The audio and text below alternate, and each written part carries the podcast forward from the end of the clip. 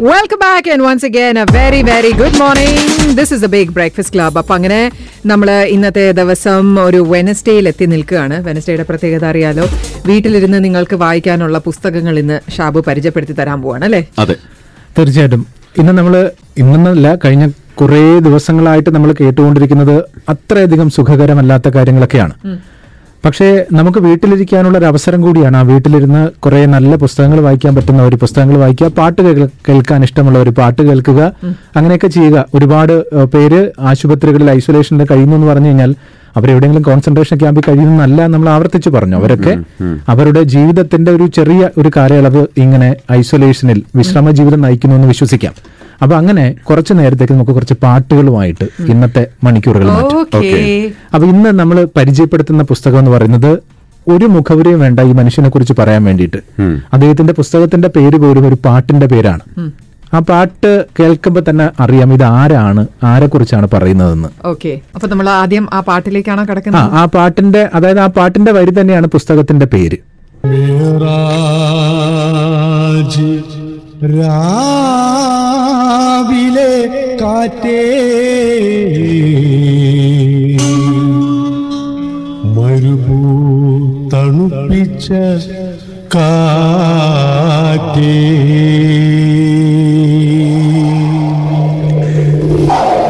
അപ്പൊ പുസ്തകത്തിന്റെ പേരെന്ന് പറയുന്നത് മിറാജ് രാവിലെ ഇശൽ പരിമളം. ഇത് എരഞ്ഞോളി മൂസയെ കുറിച്ചിട്ടുള്ള പുസ്തകമാണ്. എഴുതിയത് Ammar Kizhuparamba. Book, review book, review review.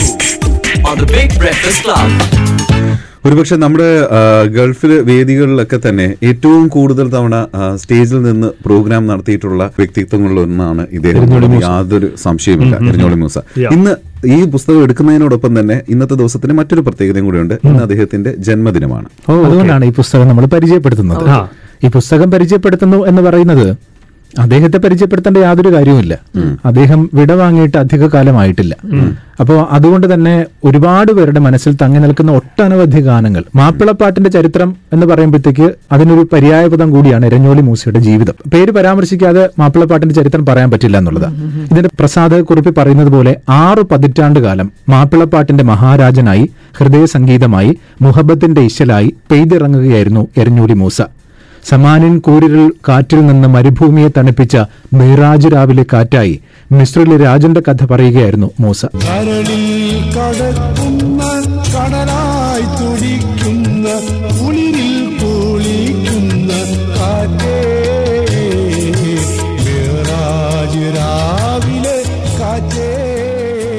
ഇതിന്റെ ആമുഖത്തിൽ അമ്മാർ കിഴുപറമ്പ് പറയുന്നുണ്ട് ഔപചാരിക വിദ്യാഭ്യാസത്തിന്റെ പിൻബലമില്ലാതെ സംഗീത ഗുരുക്കന്മാരുടെ ശിഷ്യത്വമില്ലാതെ ദാരിദ്ര്യത്തിന്റെ ജീവിതാനുഭവങ്ങളിൽ നിന്ന് പാട്ടിന്റെ നാനാവർണങ്ങൾ ഉള്ളം കയ്യിലൊതുക്കിയ വിസ്മയ പ്രതിഭയാണ് എരഞ്ഞോളി മൂസ. ആസ്വാദക വൃന്ദത്തിന്റെ ഇഷ്ടഗായകനായി ആറു പതിറ്റാണ്ടുകാലം മാപ്പിളപ്പാട്ടിന്റെ മൈലാഞ്ചി മൊഞ്ചായി വിരാജിച്ച ഗായകൻ. മാപ്പിളപ്പാട്ടിന്റെ പുഷ്കലകാലത്ത് വന്ന് കുറെ നല്ല പാട്ടുകൾ പാടി മൺമറഞ്ഞ എരഞ്ഞോളി മൂസയുടെ പാട്ട് ജീവിതം കണ്ണീരിന്റെ നനവ് പടർന്നു കുതിർന്നതാണ്. ആലാപന മാധുര്യം കൊണ്ട് മാപ്പിളപ്പാട്ട് ഗാനശാഖയെ ജനകീയമാക്കിയ ഗായകനാണ് എരഞ്ഞോളി മൂസ. പക്ഷെ നമ്മളിപ്പം അദ്ദേഹം സൂചിപ്പിച്ചതുപോലെ അമ്മാർ കിഴുപറമ്പ് പറഞ്ഞതുപോലെ എരഞ്ഞോളി മൂസയുടെ ജീവിതം അത്രയും സുഖകരമായ ഒരു ജീവിതമായിരുന്നില്ല. അത് ആദ്യം അമ്മാർ കിഴുപറമ്പ് പറഞ്ഞു തുടങ്ങട്ടെ. എന്തുകൊണ്ട് മിറാജു രാവിലെ ഇശൽ പരിമളം എന്ന് എരഞ്ഞോളി മൂസയുടെ ജീവിതത്തെ കുറിക്കുന്ന പുസ്തകത്തിന് പേരിട്ടു എന്ന് അമ്മാർ പറയുന്നു. ഓക്കെ. മിറാജു രാവിലെ ഇശൽ പരിമളം എന്ന പുസ്തകം മൊസാരഞ്ഞോളി എന്ന് പറയുന്ന മാപ്പിളപ്പാട്ട് ഗായകന്റെ ജീവിതത്തെ പകർത്തിയിട്ടുള്ളതാണ് മെഹ്റാജ് രാവിലെ ഇഷൽ എന്ന പുസ്തകത്തിന് പേര് കൊടുക്കാനുള്ള പ്രധാന കാരണം. മെഹ്റാജ് രാവിലെ കാറ്റ് എന്ന ഒരു ഗാനത്തോടു കൂടിയാണ് മൊസാരഞ്ഞ എന്ന ഗായകൻ മലയാളികളുടെ വ്യങ്കരനായി മാറിയത്. അദ്ദേഹത്തിന്റെ ജീവിതത്തെ കുറിച്ച് പറയുമ്പോൾ അല്ലെങ്കിൽ അദ്ദേഹത്തിന്റെ മാപ്പിളപ്പാട്ടുകളെ കുറിച്ച് പറയുമ്പോൾ ഈ ഗാനത്തെ ഒരിക്കലും നമുക്ക് മറന്നു പോകാൻ കഴിയില്ല. അദ്ദേഹത്തിന്റെ പേരിൽ ഇറങ്ങുന്ന ഒരു പുസ്തകത്തിന് മെഹ്റാജ് രാവിലെ ഇഷൽ പരിമളം എന്ന പേര് ചേർത്ത് തന്നെ ഇറക്കണമെന്ന് പ്രസാധകനായ അക്ബർ ലിബിക്കും വളരെ നിർബന്ധമുണ്ടായിരുന്നു. മൂസ എറഞ്ഞോളിയുമായി ബന്ധപ്പെട്ട ഒരുപാട് അഭിമുഖങ്ങൾ അദ്ദേഹം ലൈഫിൽ വരുന്ന സമയങ്ങളിലൊക്കെ തന്നെ അദ്ദേഹത്തെ കാണുകയും അദ്ദേഹം ഒഴിവുള്ള സമയങ്ങളിൽ അദ്ദേഹം വിളിക്കുകയും ചെയ്തിരുന്നു. അങ്ങനെ അദ്ദേഹവുമായി നേരിട്ട് കാണുകയും അദ്ദേഹവുമായി മുഖാമുഖം നടത്തുകയും ചെയ്തെന്നാണ് അദ്ദേഹത്തിന്റെ ജീവിതത്തെ പകർത്തിവെക്കാൻ എനിക്ക് കഴിഞ്ഞത്. അതായത് മട്ടാമ്പ്രം ജുമാ മസ്ജിദിന്റെ ഖബർസ്ഥാനിൽ എല്ലാ പാട്ടുകളും പാടിക്കഴിഞ്ഞ് അന്ത്യനിദ്രയിലാണ് മൂസക്ക. ആ കബറിടത്തിൽ നിന്ന് ആയിരത്തി തൊള്ളായിരത്തി നാൽപ്പത് മാർച്ച് പതിനെട്ടിലേക്കുള്ള യാത്രയാണ് ഈ പുസ്തകത്തിന്റെ കരുത്ത്.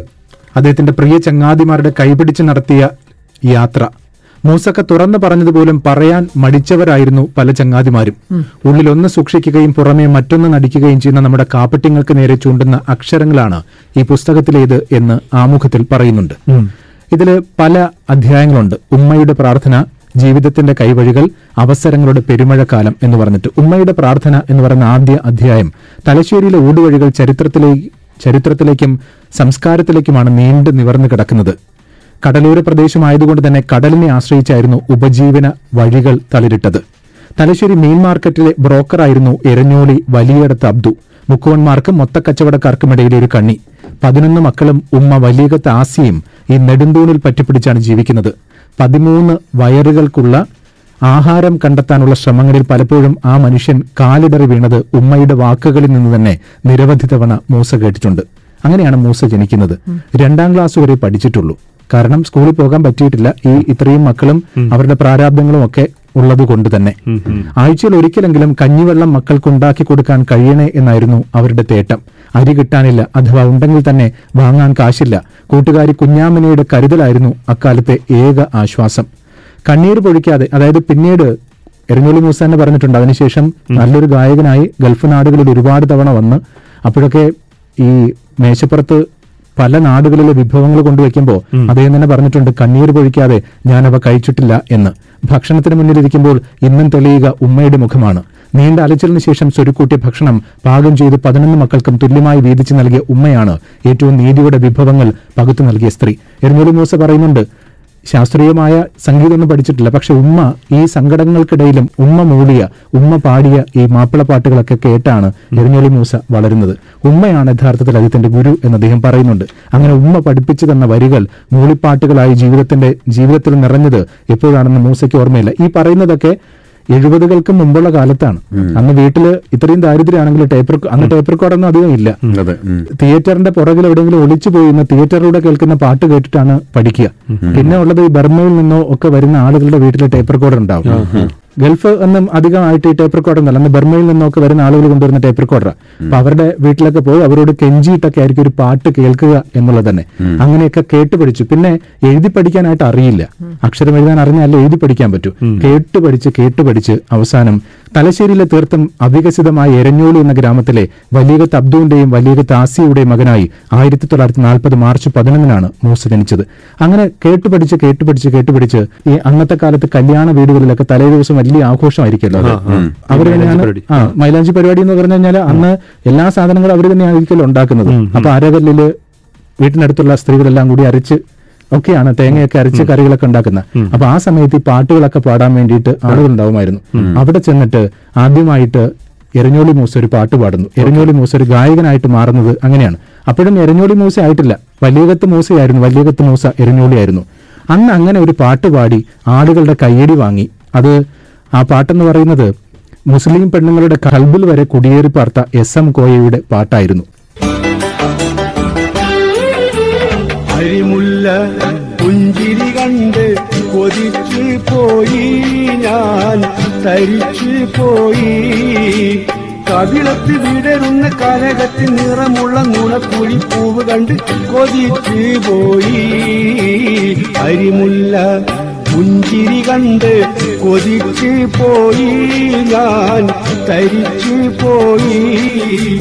കവിളത്ത് വിടരുന്ന കനകത്തിൽ നിറമുള്ള നുണക്കുഴി പൂവ് കണ്ട് കൊതിച്ചു പോയി അരിമുല്ല പുഞ്ചിരി കണ്ട് കൊതിച്ചു പോയി നാലിച്ചോക്ക് അന്നത്തെ കാലത്ത് പുതിയൊരാൾക്ക് പാടാൻ കിട്ടുന്ന ഏറ്റവും നല്ലൊരു പാട്ടായിരിക്കില്ലേ ഇത്. അവർ നോക്കുമ്പോഴത്തേക്ക് അവർക്ക് താളത്തിനനുസരിച്ച് തുള്ളാൻ പറ്റുന്ന ഒരു പാട്ട് പാടുന്ന ആ ചെറുപ്പക്കാരൻ നീണ്ടു വലിഞ്ഞ് കൊലുന്നനെ ഇരിക്കുന്ന ആ ചെറുപ്പക്കാരനെ ആളുകൾ കൗതുകത്തോടുകൂടി നോക്കി. വീടുകളിലെ ഗ്രാമഫോണുകളിൽ നിന്നും ഒഴുകിയെത്താറുണ്ടായിരുന്ന പാട്ടുകൾ അന്നത്തെ ജനകീയ ഗായകന്റെ പാട്ടുകൾ അനുകരിച്ച് പാടുക എന്നത് പെട്ടെന്ന് ജനശ്രദ്ധ ആകർഷിക്കാൻ സഹായകമാകും എന്ന തിരിച്ചറിവിൽ പാട്ട് പഠിച്ചു. കോൽക്കളി പാട്ടുകളുടെ ആശാനാണ് എസ് എം കോയ. അങ്ങനെ മുസ്ലിം പെണ്ണുങ്ങളുടെ ഖൽബിൽ വരെ കുടിയേറി പാർത്ത എസ് എം കോയയുടെ ഈ പാട്ടുപാടി ഇത് വാടിക്കേട്ടതും സദസ്സാകെ ആർപ്പ് വിളികൾ കൊണ്ട് മുഖരിതമായി. ഈ അരങ്ങേറ്റ ഗാനത്തോടെ എരഞ്ഞോളിക്കാരുടെ ഖൽബിൽ മൂസ എന്ന പാട്ടുകാരൻ ഓമനയായി. മാത്രമല്ല അന്നത്തെ ഈ സ്ത്രീകൾക്ക് ഗാനമേളകൾ നടക്കുന്ന സ്ഥലങ്ങളൊന്നും പോയി പാട്ട് കേൾക്കാൻ പറ്റില്ല. ആകെ കിട്ടുന്ന അവസരം എന്ന് പറഞ്ഞു കഴിഞ്ഞാൽ വീടുകളിൽ കല്യാണ വീടുകളിൽ ഈ പാട്ടുകളായിരുന്നു. അവർക്ക് ഇഷ്ടമുള്ള പാട്ടുകൾ തെരഞ്ഞെടുത്ത് മൂസ പാടി. മനസ്സിന്റെ ഉള്ളിൽ നിന്നൊളിയുന്ന മാണിക്ക മണിമുത്ത് രാജാത്തി മാനത്തുദിച്ചതോ മണ്ണിൽ മുളച്ചതോ ഏതാനീ രാജാത്തി മനസ്സിന്റെ ഉള്ളിൽ നിന്നൊളിയുന്ന മാണിക്ക മണിമുത്ത് രാജാത്തി. മാനത്തുദിച്ചതോ മണ്ണിൽ മുളച്ചതോ ഏതാനീ രാജാത്തി. പക്ഷേ ഈ സമയത്തും ഇദ്ദേഹത്തിന്റെ ജീവിതത്തിന്റെ പ്രാരാധമൊന്നും കഴിഞ്ഞിരുന്നില്ല. പാട്ടുപാടി തുടങ്ങിയിട്ടൊക്കെ ഉള്ളൂ. അപ്പോൾ തീപ്പെട്ടി കമ്പനിയിൽ ജോലി ഉണ്ടായിരുന്നു. പിന്നെ അതിനുശേഷം ചുമട്ട് തൊഴിലാളിയായിട്ട് അദ്ദേഹം ഏറെക്കാലം ജോലി ചെയ്തു. അപ്പോഴും ആളുകളൊക്കെ നോക്കിയിട്ട് ഈ കൊല്ലുന്നനെയുള്ള ശരീരത്തിൽ ഈ മെലിഞ്ഞ ശരീരത്തിൽ ഇത്രയും ചാക്കുകെട്ടൊക്കെ കൊണ്ടുപോകാൻ പറ്റുമെന്നൊക്കെ പരിഹസിച്ചിരുന്ന ഒരു കാലം ഉണ്ടായിരുന്നു. എത്ര വിചാരിച്ചിട്ടും തടിക്കാത്ത ശരീരമായിരുന്നു എരഞ്ഞോളി മൂസയുടേത്. പിന്നീട് കെ രാഘവൻ മാഷാണ്. ആകാശവാണിയിലേക്ക് പാട്ടിന്റെ അവസരം കൊടുക്കുന്നത്. അദ്ദേഹം പറഞ്ഞു രാഘവൻ മാഷ് ഇല്ലായിരുന്നെങ്കിൽ ഒരുപക്ഷെ എരഞ്ഞോളി മൂസ ഉണ്ടാവില്ലായിരുന്നു. എരഞ്ഞോളി മൂസ എന്ന പേര് കൊടുത്തത് പോലും രാഘവൻ മാഷാണ്. അതായത് ആകാശവാണിയിലേക്ക് അപേക്ഷിക്കാൻ ശബ്ദത്തിന്റെ ടെസ്റ്റ് നടത്താൻ വേണ്ടി ഒരു ഫോം എടുത്ത് കൊടുത്തപ്പോൾ പറഞ്ഞു എനിക്ക് എഴുതാൻ അറിയില്ല. അപ്പൊ ചോദിച്ചു പേരെന്താ? വലിയകത്ത് മൂസ എരഞ്ഞോളി. അപ്പൊ മാഷ് പറഞ്ഞു നീ ഇന്ന് മുതൽ എരഞ്ഞോളി മൂസ എന്നറിയപ്പെടും. അങ്ങനെ രാഘവൻ മാഷാണ് ആ പേരുകൾ കൊടുത്തത്.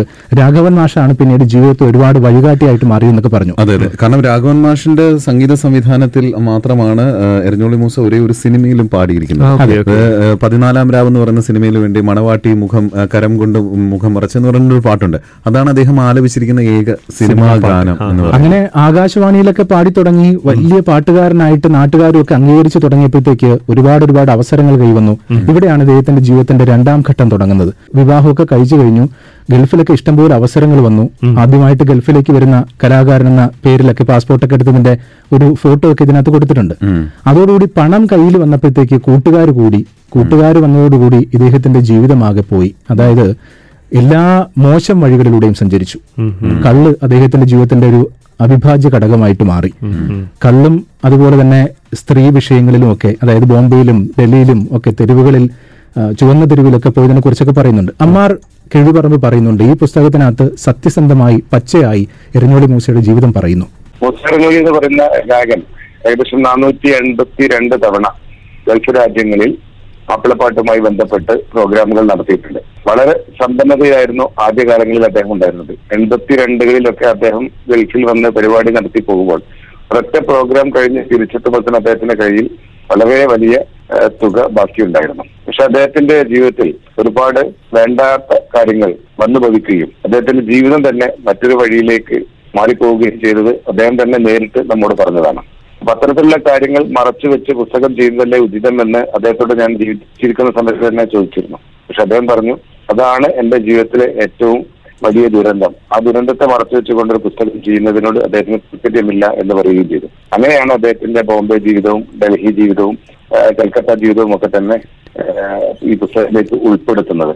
അത് പലപ്പോഴും അദ്ദേഹത്തിന്റെ കുടുംബങ്ങൾക്ക് അതില്ലെങ്കിൽ അദ്ദേഹത്തിന്റെ മക്കൾക്കും ഒന്നും തന്നെ ഒരു പ്രയാസമായിട്ട് തോന്നിയിട്ടില്ല. കാരണം അദ്ദേഹം ഒരു കലാകാരൻ എന്നുള്ള നിലയ്ക്ക് വഴിവിട്ട് ജീവിച്ചു പോയപ്പോൾ അദ്ദേഹത്തെ നഷ്ടപ്പെട്ടത് അദ്ദേഹത്തിന്റെ കുടുംബമായിരുന്നു. അമ്മാർ കിഴുപറമ്പ് ഇങ്ങനെ അദ്ദേഹത്തിന്റെ ജീവിതത്തിന്റെ രണ്ടാം ഘട്ടം കഴിഞ്ഞതിന് ശേഷം ഒരു ഘട്ടത്തിൽ അത് ഇതെല്ലാം ഉപേക്ഷിച്ചിട്ട് അദ്ദേഹം തിരിച്ചു വരുന്നുണ്ട്.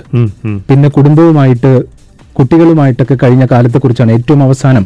അതാണ് ഈ പുസ്തകത്തിന്റെ ഇൻസ്പിറേഷൻ അതായത് കലാകാരന് സ്വന്തം കുടുംബമാണ് ഏറ്റവും പ്രധാനം. കലയും കുടുംബവും. അത് കഴിഞ്ഞിട്ടേ മറ്റെന്തുമുള്ളൂ. അത് തെളിയിക്കുന്ന ഒരു ജീവിതം കൂടിയായിരുന്നു അമ്മാർ കിഴുപറമ്പ് പറയുന്നത് പോലെ എരഞ്ഞോളി മൂസയുടെ ജീവിതം. അതാണ് ഇതിനകത്ത് ഇൻസ്പിറേഷൻ എന്ന് പറയുന്നത്. ഒരുപാട് ദുഃഖഗാനങ്ങൾ എരഞ്ഞോളി മൂസയുടേതായിട്ടുണ്ട്. അതിലൊരെണ്ണം നമുക്ക് കേൾക്കാം. ഏറ്റം ആറ്റൽ നിന്റെ എഴുത്ത് കിട്ടി പൊട്ടി അപ്പൊ നമ്മൾ മിഹ്റാജ് രാവിലെ ഇശൽ പരിമളം എന്ന പുസ്തകം അത് അവസാനിപ്പിക്കുകയാണ്. അതായത് ഏഴ് പതിറ്റാണ്ട് പിന്നിട്ട പാട്ട് ജീവിതം പറഞ്ഞ് അവസാനിപ്പിക്കുമ്പോൾ അതിൽ കണ്ണീരും പുഞ്ചിരിയും കിനാവും പെയ്തൊഴിയാതെ കൂട്ടി ചേർക്കുന്നുണ്ട് അമ്മാർ കിഴുപറമ്പും. ഏറ്റവും അവസാനം ഇന്നത്തെ സാഹചര്യത്തിൽ ലോകത്തിനും ഒട്ടാകെ നമ്മുടെ എരഞ്ഞോളി മൂസക്ക പാടിയ ഒരു പാട്ട് സമർപ്പിച്ചുകൊണ്ട് നമുക്ക് ഈ പുസ്തകം അവസാനിപ്പിക്കാം. ലിബിയാണ് ഈ പുസ്തകം പ്രസിദ്ധീകരിച്ചിരിക്കുന്നത്. ആ പാട്ടിതാണ്. എന്തെല്ലാം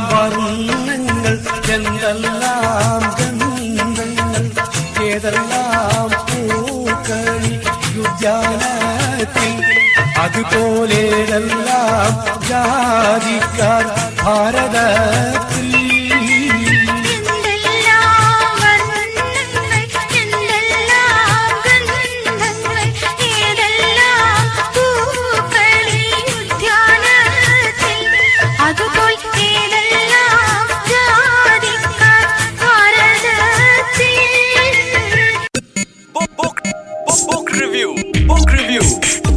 Big Breakfast Club.